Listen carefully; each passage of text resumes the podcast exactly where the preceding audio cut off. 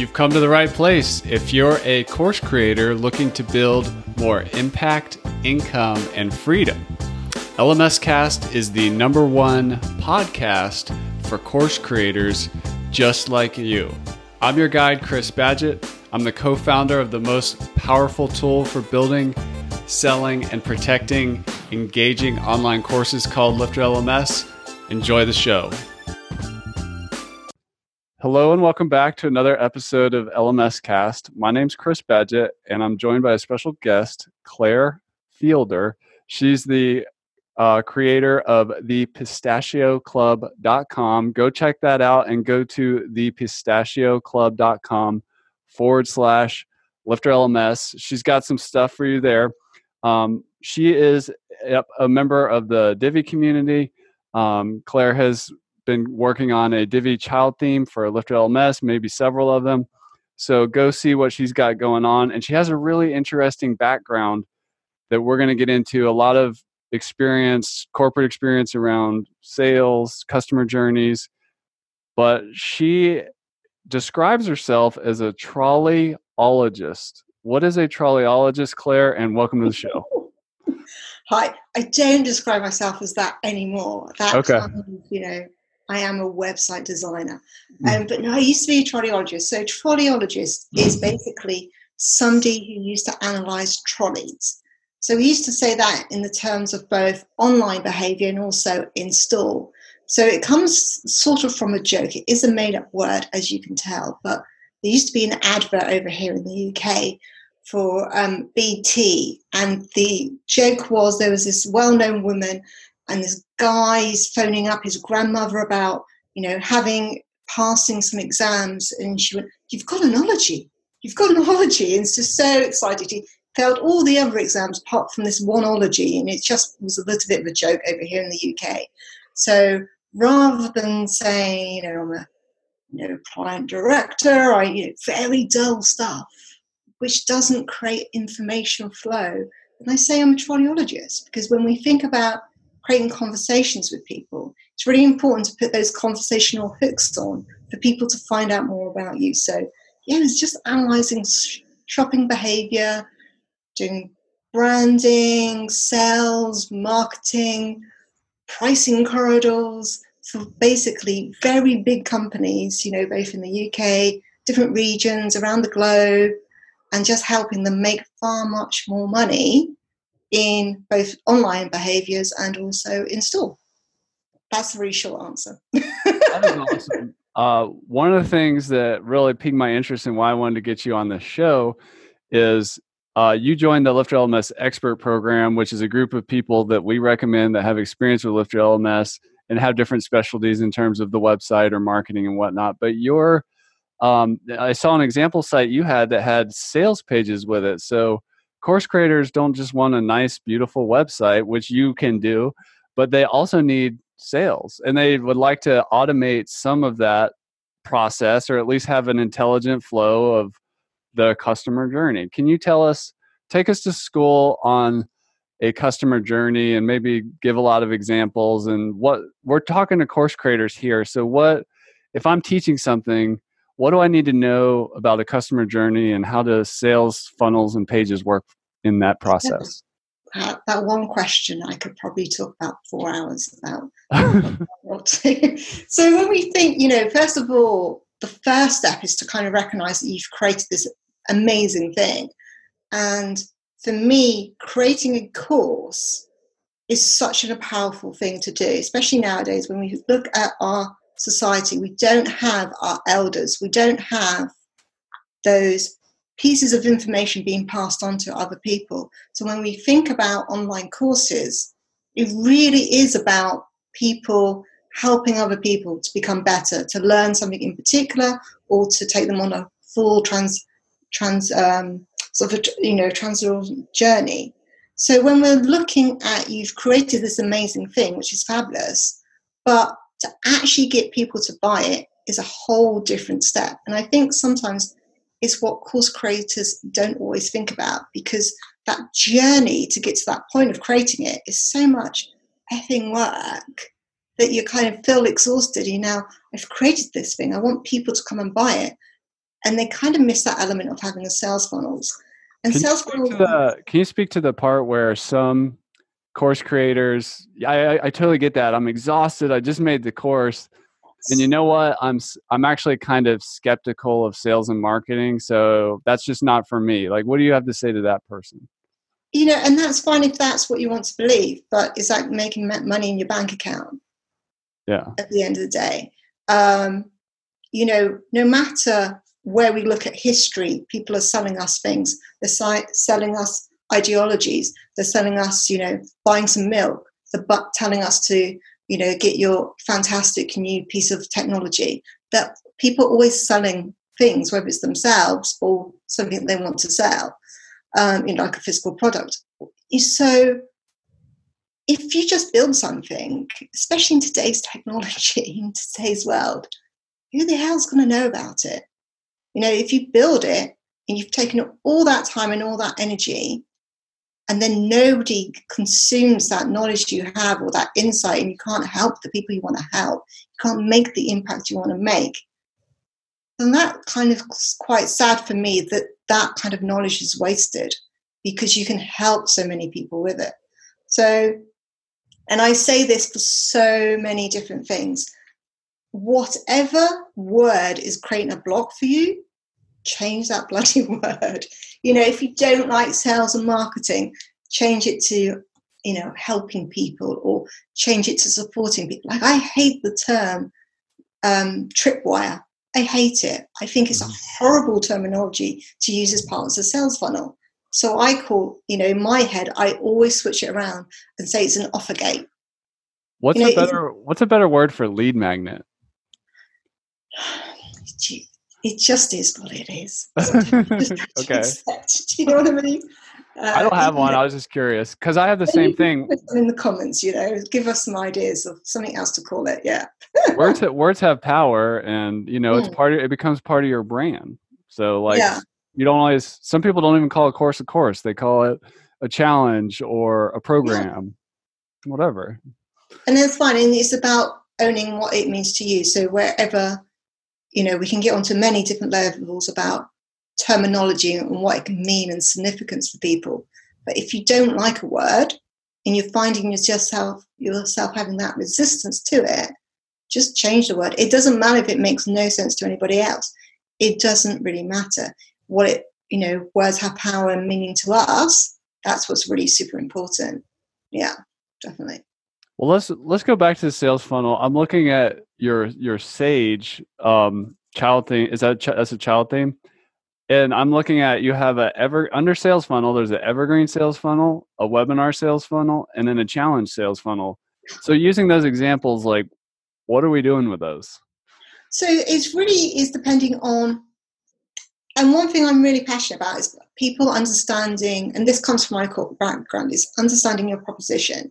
So understanding, what do you have in your locker that you can offer people? So even if you've created a course that answers the full transformation of somebody, if you've got something that's 20% or 40%, can you create that into a small evergreen course? So always look about how can you repurpose and reuse different elements. So for example, evergreens are fantastic by definition. They're just on autopilot, so they really need little input. I'm not saying they need no input, because quite often they need some readjustments along the way. But if you've got something that's quite steady, it's common, quite particular problem that you can solve for people, then, you know, an evergreen course is really great for you, because you're not having that cycle of putting loads of time of energy into having a launch every, you know, if it's every quarter or every year or once a year. It's just creating steady sales for you. But then you have things like, you know, video challenges or webinar series. And that's great, again, because it allows you to dive maybe in the more expensive courses that you're offering or the programs you're offering. We know how super important video is in today's society, especially with the scroll feed. And, you know, that it is, videos is an interrupter. And also videos allow you to really come across as who you are. I mean, obviously some people can fake being on camera and all that sort of stuff, but it allows people to see, you know, the whites of your eyes, here's the tone of your voice, you know, and there's certain people out there I would love to learn from. Can't stand their bloody accents, though. And it's just for me, and that's my personal thing. It's like, you are not the person for me, and you're not going to be for everybody. But as you know, there's one way of giving somebody a little bit of value. So if you can create a video series where you got like three videos, and each video, which one of those videos is giving people a little piece of action, then people can see what it really is to like to learn from you and implement that. And then when you have things like, you know, the challenges, you know, especially on Facebook, we love a 5-day challenge. Yeah. I don't think there's a week when I'm not invited to about 700 of them. We love them, but they are an amazing way. But again, when you think about going down that particular sales funnel route, is thinking about the support you need. So if you've got the pop-up Facebook group, that just doesn't happen by itself. You need people to help you monitor the group, to feed it, to implement it well. It's not something that just happens off the back of a, you know, cigarette packet. You've got to plan that out. So it really is about identifying what particular offering you have, what level of engagement do you want, where does it fit into your overall spectrum of products that you're offering, where does it filter up? There's so many different elements to think about. That's awesome. Well, thank you for sharing that. And I want to kind of go over to your corporate background. I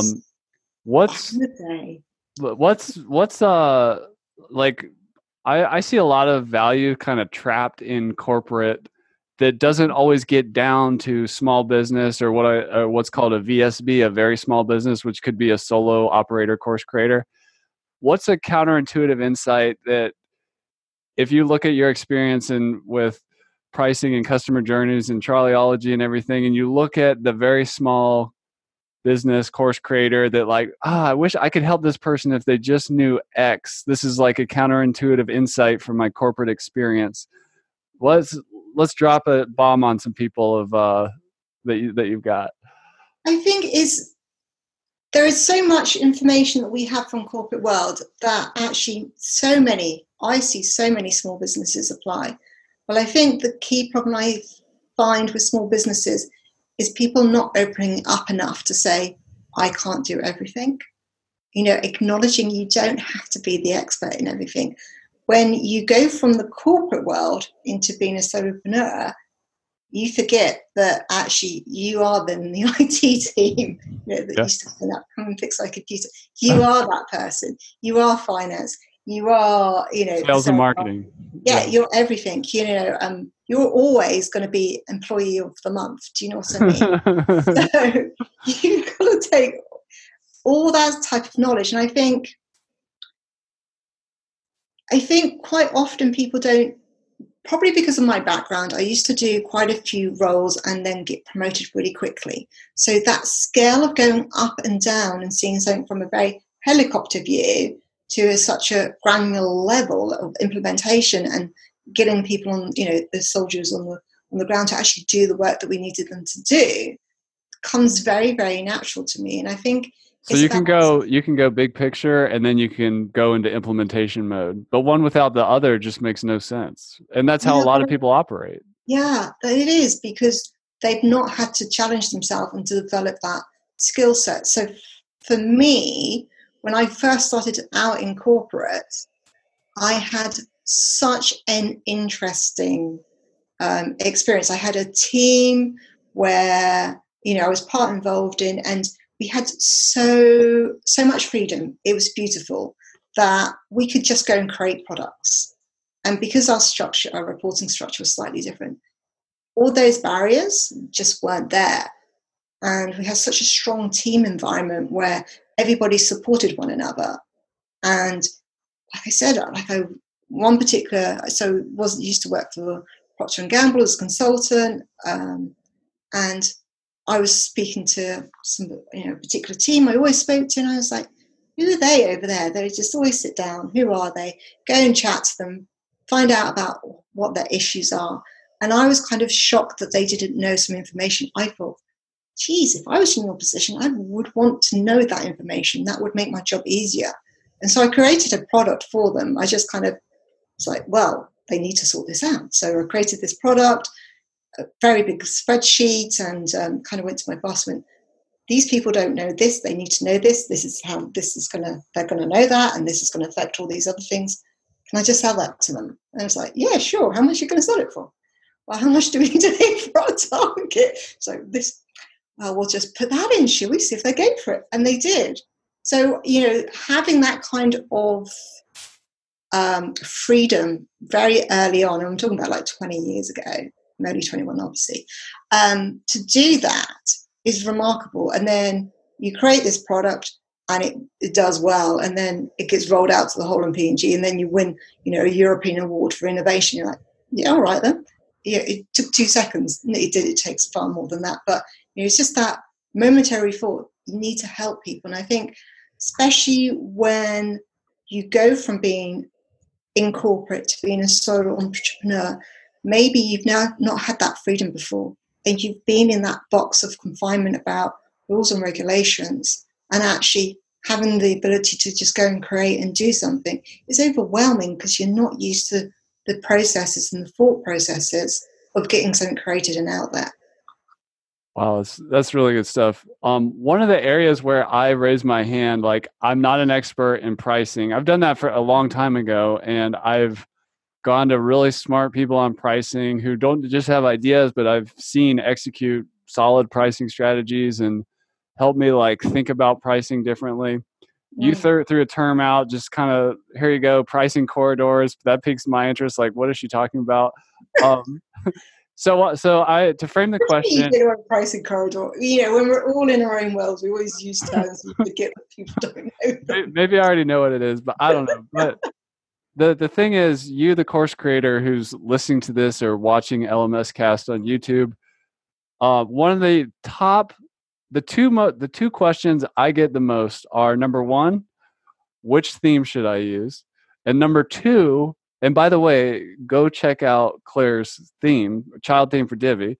But number two is, how much do I charge for my course, Chris? So I'm going to take that question I get asked literally on a daily basis and put it right there over to you, Claire. Well, thank you very much for that wonderful present. So there are a few things to think about when you think about pricing for a product. So one is the internals of your business, but also the externals of the environment you're in. So if we deal with the external stuff first, and then we can talk about the internals. So one is to think about, what are the price bands or price corridors of similar products to you? So what are you offering in your course that somebody's going to be very similar to? So is it going to be between that 100 and 200? Is it going to be the 2,000? Is it going to be the 10,000? Understand what is available in the market at the moment and just really look at the competition. Like, what are people already paying? Is that what you mean? Like what are people already paying for something similar to what I'm making or have made? Yes. So people are always going to do price comparisons. But within that research, within that knowledge that you gain, that insight, then you can understand, is there, you know, we always talk about the blue ocean strategy, don't we? You know, where is the clear water? Where's the clear sky? About how are you different? So what's your uniqueness? So is it the way you deliver it? Is it the time frame of results you're getting? So understanding the value you offer the end customer and understand it, does that then put you in a different price point? Because it may well do. It may not. You know, and that's, you know, part of being an entrepreneur is the part that where we have to be realistic and, you know, self-honest about things. You know, is it really groundbreaking or is it just, you know, being slightly different to somebody else? And that's absolutely fine. But it's just understanding where you're sitting within that framework of what's being offered for that solution. And the other point I'd probably go back to, and it comes back to the customer journey, is for creating more interest in your course or understanding more about the buyers of your course is think about the journey that some of your customers are going to go on. So for example, if you are selling a course that is aimed at, say, breastfeeding mums, then you are going to have the most simple, plain speaking language on their sales page you can possibly look at, because they're probably looking at it at 3 in the morning, leery-eyed, and they just want, you've got this problem, I just want to sort it. You want them to be able to buy really simply from you. But it's understanding the context of your marketplace, but also your consumer. So what are their journeys? What's their triggers? You know, what's their parts of their psyche that will take them from, I'm slightly interested in this thing, or this is kind of a problem now and I want to fix it. You know, if you've got like a, you know, had a bad night's sleep, you're not going to necessarily think, I'm going to have a mattress. I need a new mattress. You're not going to think that, but you might think, how do I sleep better? How do I, you know, how do I get a better nighttime routine? And it's about putting all of that information into your blog post and all those different types of content you create to help people on that journey. So when it comes to pricing internally, you need to start thinking for yourself, how much is your time worth, but also what are the real costs?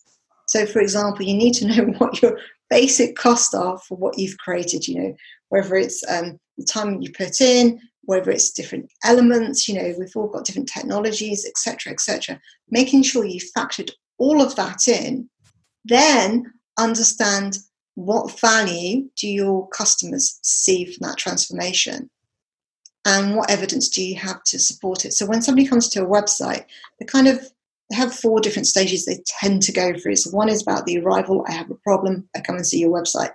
Next is I want information. So what do you do? How are you different? Then they want evidence. So they want to know that thing that you did for somebody else, that course transformation you created for somebody else. How do you do that for me? And then they make the decision to buy. So when it comes to pricing, it is a very personal thing. And it sounds a bit peculiar, but when we talk about pricing as well, there is a difference between male pricing and female pricing. So, what is this? Where are we going? Well, it's about, again, this is all the internal stuff. Okay. So, for example, you often see, and generalization here. Okay. Hit me in the comments. Generalization. So if a guy says, this is the price, that is a price. There's not a lot of other kind of thinking going on behind it. Yeah. But often for a female, especially female entrepreneurs, saying, this is the price, there is a whole raft of thought processes going on. Am I good enough? Who am I to say this price? What will they think of me if I say this price?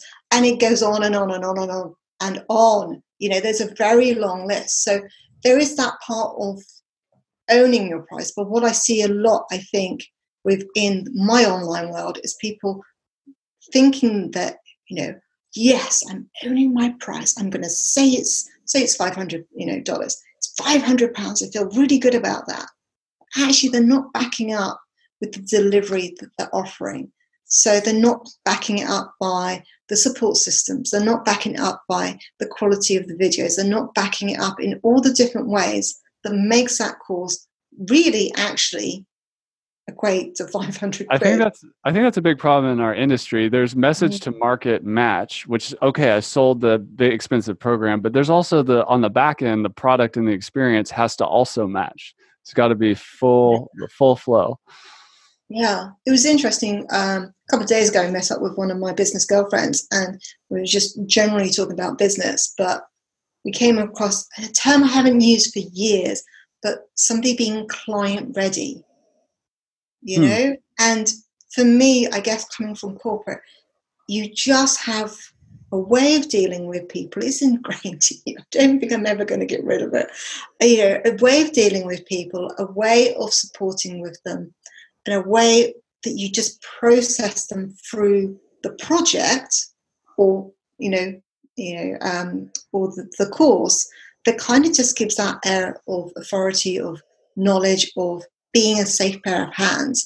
And that's all you want from the whole course system. And, you know, somebody who's done a hell of a lot of courses myself, you know, you can tell the difference to people who have just put up a course and it answers a problem and they don't really want to know anything else about it, to the people that really kind of go the extra mile and want to put in the TLC. And actually you can tell that you're being, you know, and it's fine to recognize that you're being part of a bigger sales funnel. That's absolutely fine. I love your stuff. Then yeah, sell me more. I don't care. But, you know, I think quite often people don't think about the experience for the students, and that experience isn't just how we learn. And when we think about how we learn, I think it's like 67% of us are visual learners, but it's also the different ways that we communicate and learn. So you have people who are the big blue ocean thinking, the people who like to get down in the granular system. There's also so many layers when you think about the cultures of learning. So how we learn in the UK historically is very different to how you learn in the US or in Canada. And then you think about how we passed on information between different societies. And, you know, I was recently looking at, for some weird reason, don't ask me how I got onto these videos, but looking about coming of age, you okay. know, coming of age ceremonies. And we don't have that many. There's as many of them, you know, in many cultures around the world. But the percentage of the population, i.e. the majority of the world, they don't have that anymore. So that information of your elders isn't being passed on. And so that's super fascinating about how people then interact and learn, especially within our society, that you have an influencer who says, hey, this is how you're supposed to think, or this is what you're supposed to know about this. But there's no two-way conversation about understanding your thought processes about that thought or about that knowledge, and to get more insight to, you know, to do whatever you want to do. I have to find myself not to interrupt you because you keep dropping all this gold, but I don't want to break the flow. So you mentioned some of my favorite words or concepts, which is, and I have actually a background in cultural anthropology. So coming of age, yeah. rites of passage, elders, and, you know, things that go on generationally and culture are some of my favorite topics. And I think creating an experience product like you're talking about, and like a company culture or brand, it's a real thing. And when you pair that with the idea that we have an issue in our society where we have a lot of olders, but not a lot of elders. And we are missing the rites of passage that indigenous societies would have, where people coming of age would go through some kind of experience. And it's not like they just take a test. There's like a test and trials and tribulations. Really vicious.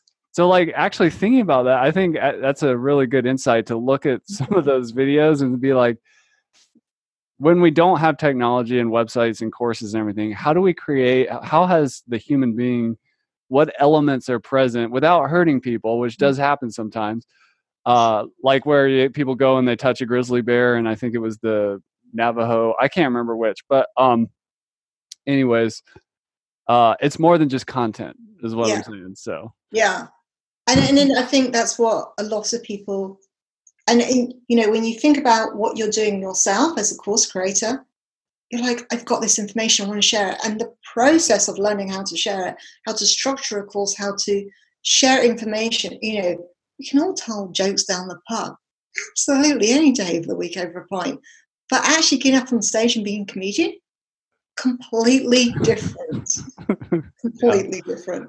So, you know, that is part of, you know, creating a course and sharing information one-to-one when you're, you know, you're coaching people, you're coaching your team or whatever you're doing, and then actually coaching, not, you know, coaching remotely, maybe just through video, and wanting people to have the same experience to a massive audience. You know, there is different challenges in that. And I think it's, you know, it's important to, and I think one of the key things as well, I would say, is that, especially from that transition of being corporate into the solo and entrepreneur world, is there's many things that you kind of have to make that decision about whether you want to make that step or not.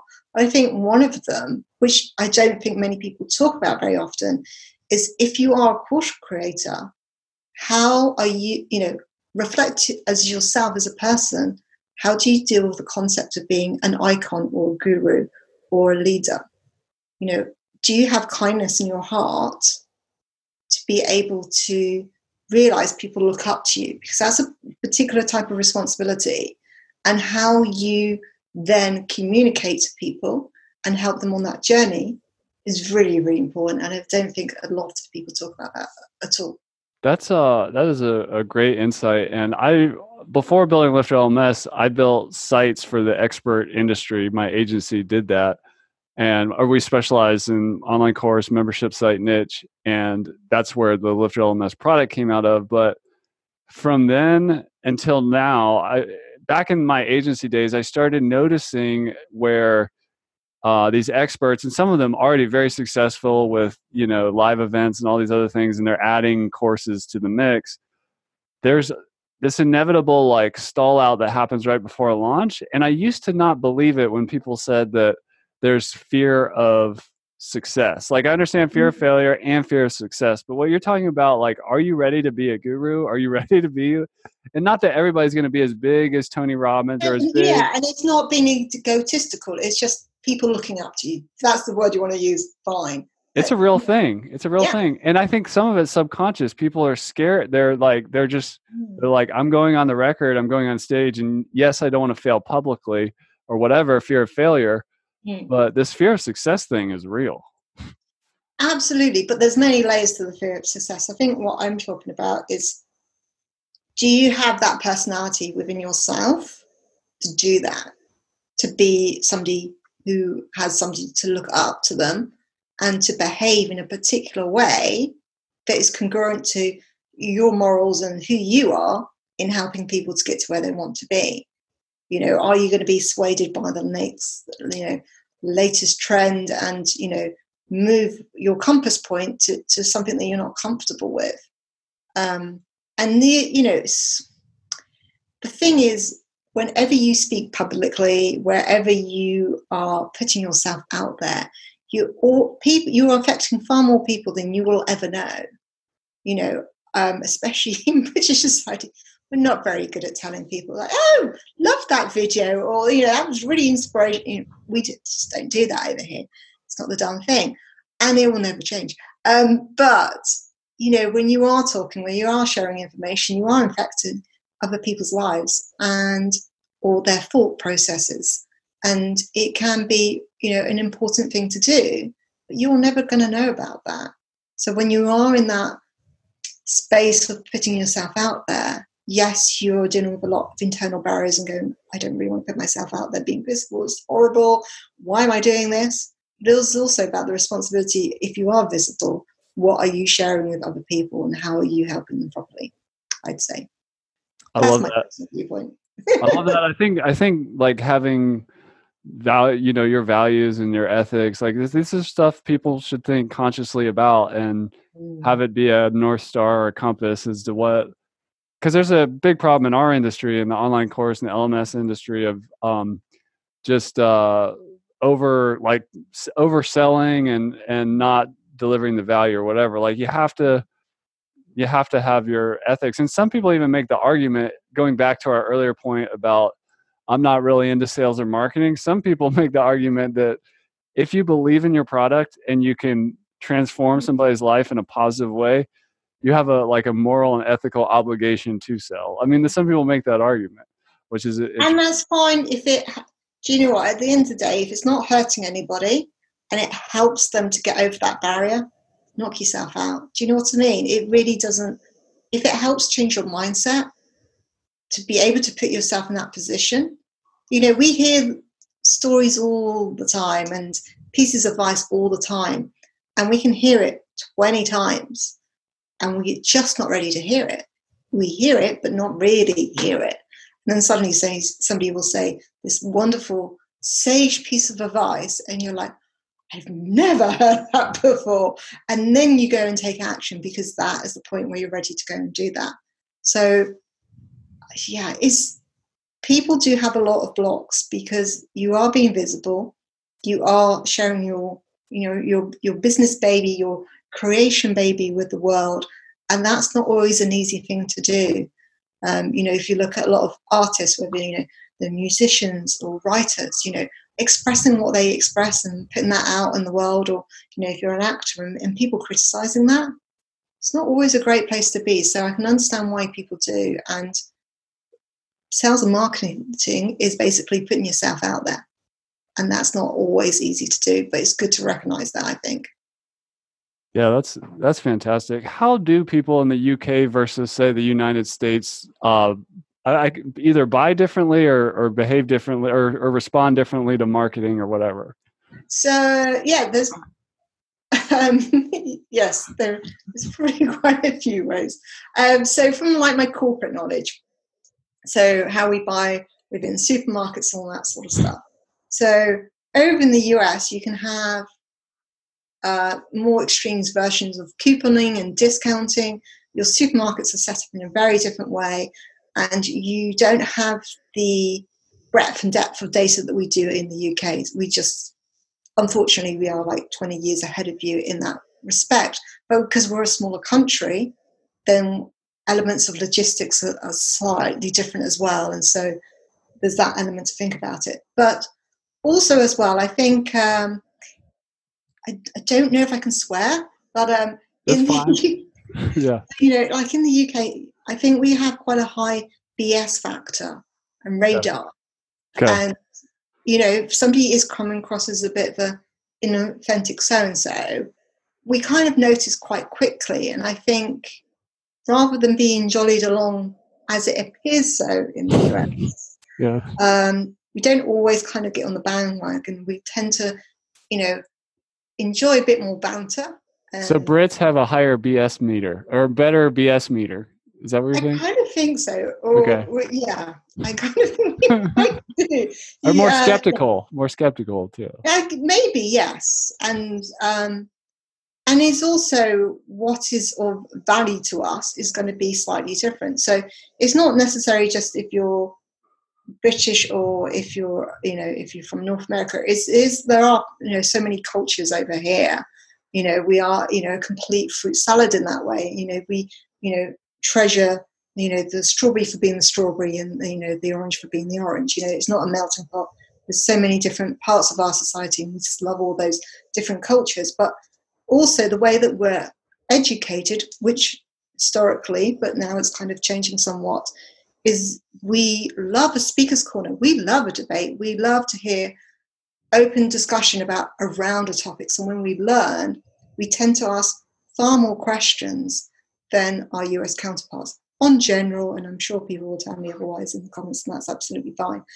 But we love to talk around a subject, and we're not afraid to do so, but also on the whole quite respectful of people having different opinions. But I think if you look at our government at the moment, maybe not. But so how we learn is very different. And I think when you take a US-based course, it's very much this way or the highway. It's very formulaic in the way that you're learning, and there's no side routes. So if you don't like learning that way, if you don't like that methodology, there's nothing else to kind of help you along that journey. And I think in the UK, we tend to kind of talk around a subject and tend to give a few more different offerings along the way to help people along that learning journey, I think. But again, I could be wrong. People are probably going to say, no, that's not. But when we come to buying as well, I think there is that sense of, I guess, you know, when you look at like, you know, like the virtual assistant market. Okay. I think it's just so different. In the UK, people are like, oh, I'm not paying for that, or not too sure. It's like somebody's, you know, paying somebody £30 to do something for you for an hour, which is going to take you 5. Like they don't see the price value in that. But I think over in the US, people are like, yeah, hell, just hire it out. Do you know what I mean? Yeah. Yeah. So I think there's that part of like that kind of spend riff, that kind of, you know, old kind of thinking of not wanting to spend money on things because they don't see the value. And that's partly because the UK is behind the US in that kind of terms of thinking of entrepreneurship, you know, and all that great stuff that you guys do over there. And then we learn from you and go, wouldn't quite do it that way, and that would work better over here. You know, we're probably 5-10 years behind you in that, some of that thinking. But the idea of hiring somebody else to help you out is very different. So when we come to pricing as well, and so there's difference in how we view visually pricing. So when we view pricing, you need to think about how do your audience read as well. So are they left to right or right to left? And so how you lay out pages and information and different colors that you use, which change all the time, but different colors you can use to help people visually make a emotional connection, but also a visual connection that they need to take action, is quite different as well. I think I've gone off topic there slightly, sorry. No, that was fantastic. You've already given a lot of tips around this topic, but let me set it up. Course creators, whether they're doing an evergreen course or like a more passive course, one of the things I teach is a model. I just call it Course Plus, where people need more than content to be successful. So what are you going to add to your course? Is there going to be group coaching or maybe a private coaching upsell that's really high-end and expensive, or mastermind or social learning communities or whatever, other products, software, what? Or retreats. Everybody loves a retreat nowadays, don't they? Yeah, retreats. So what advice, like for somebody who's like, I want to do premium pricing, you've mentioned like, be very careful and make sure you deliver the value. But also like if somebody, let's say they have that course that's valued at, let's say $500, you mentioned that price point earlier, and they want to have like a $5,000 private coaching upsell. What do they need to do to sell that and to conceptualize the package? So that comes back to the points I was making earlier about you have your product range, your product offering, and understanding where everything sits within that.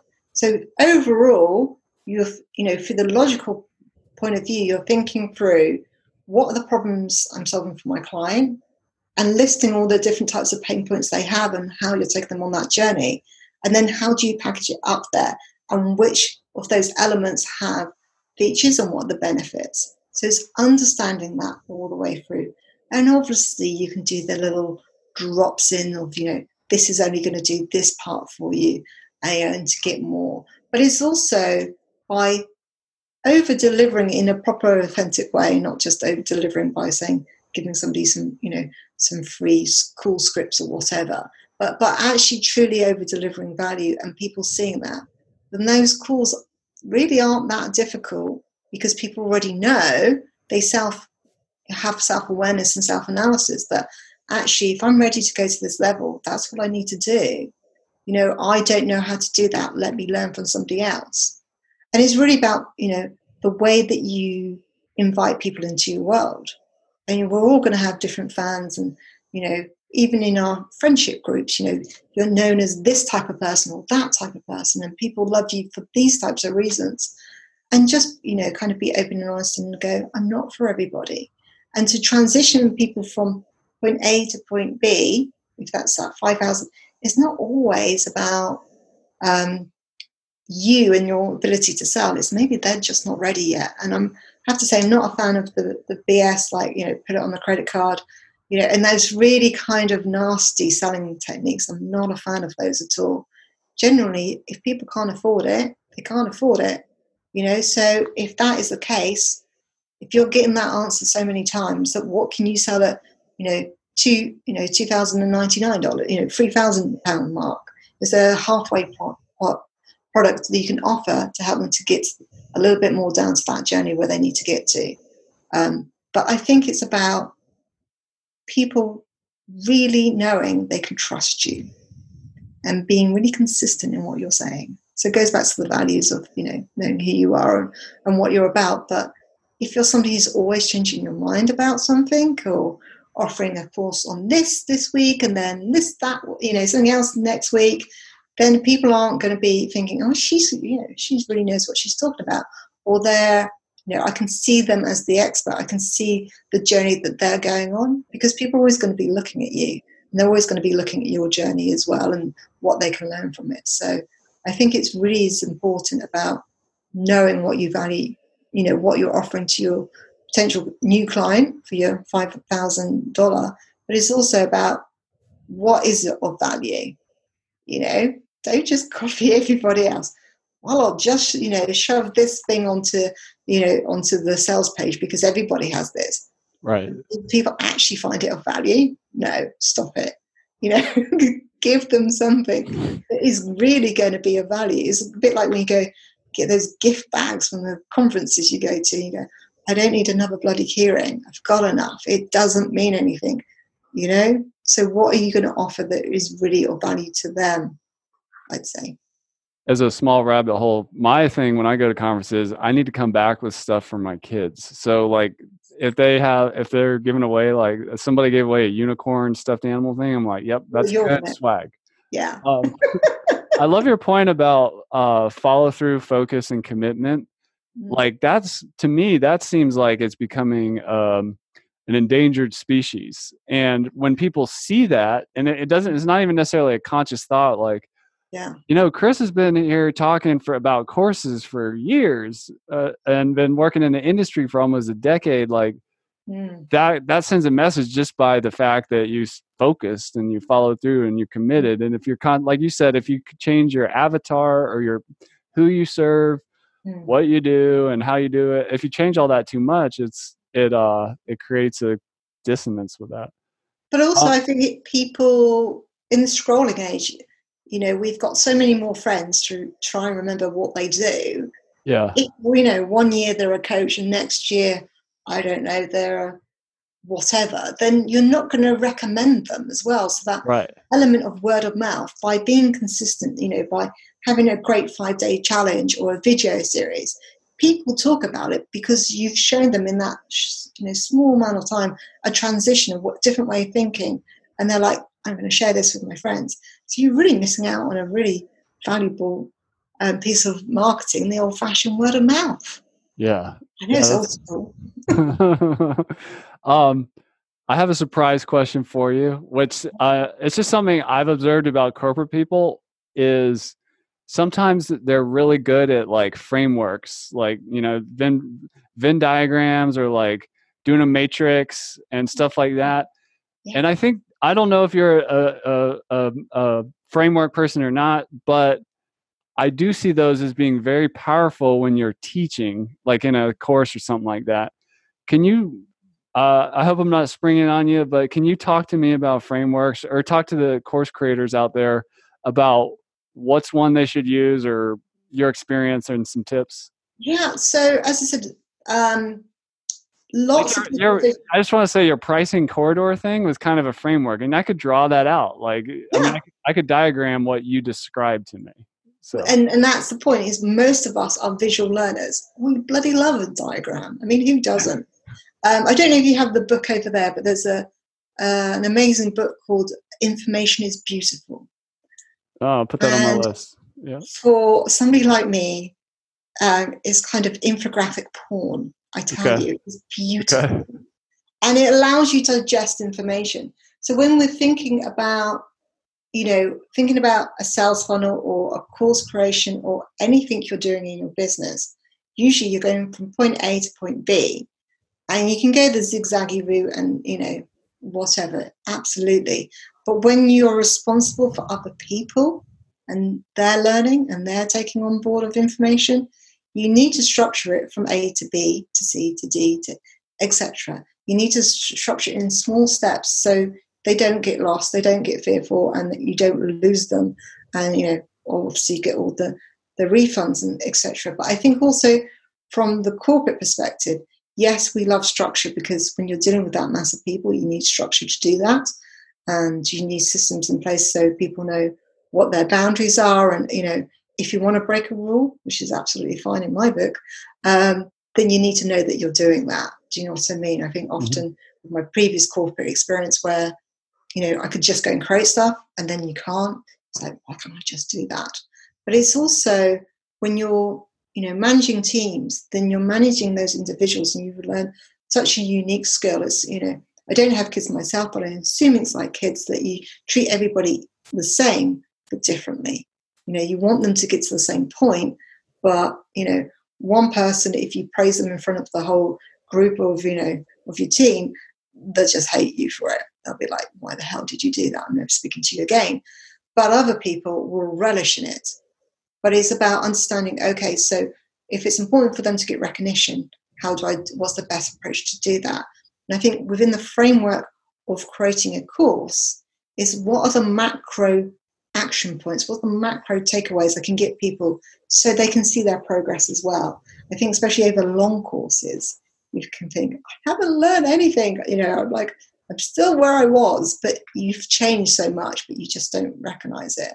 And I think personally, and I'm sure you may disagree on this, but having a really key structure is really important, but also having mindset at the front of a course as well is super important, especially if you're changing attitudes, especially if you're trying to get people to really take a leap of faith in circumstances. And I think having really good mindset section at the beginning just allows people to understand these are the boundaries of where we're going, and you might feel uncomfortable, you might resist this change, and that's absolutely fine. But you allow them to self-monitor themselves about what they're struggling with and where they need help, which helps them reach out to you and get better resources and improve the course in a different way as well. Wow, that was great. Claire Fielder, you can find her at thepistachioclub.com/LifterLMS. She's also in the Lifter LMS Experts program. Go check her out. Is there any final words for the people, and also anywhere else they can connect with you? They can connect with me anywhere. I tend to be quite friendly, mainly on Facebook. So my business page is Claire Fielder, The Pistachio Club. They go on Insta. I'm not always on Insta, I have to say, though. There's so many things to say, but I think when we were talking about before, the question you get asked so many times is people want to create something and they're in that corporate role, and how do they make that transition? So I think, really important to understand your self-motivation. So, do you start a diet and then stop it? Because, if you're starting a business, starting a course, that element of keeping that motivation going is really important. But I also think it's really important to do self-reflection and know your own self-reliance on yourself, and if you'll be able to complete the project or the job at hand as well. So, yeah. Awesome. Well, Claire, thank you so much. We'll have to do this again sometime. Got so much more to talk about. And that's a wrap for this episode of LMS Cast. I'm your guide, Chris Badgett. I hope you enjoyed the show. This show was brought to you by Lifter LMS, the #1 tool for creating, selling, and protecting engaging online courses to help you get more revenue, freedom, and impact in your life. Head on over to LifterLMS.com and get the best gear for your course creator journey. Let's build the most engaging, results-getting courses on the internet.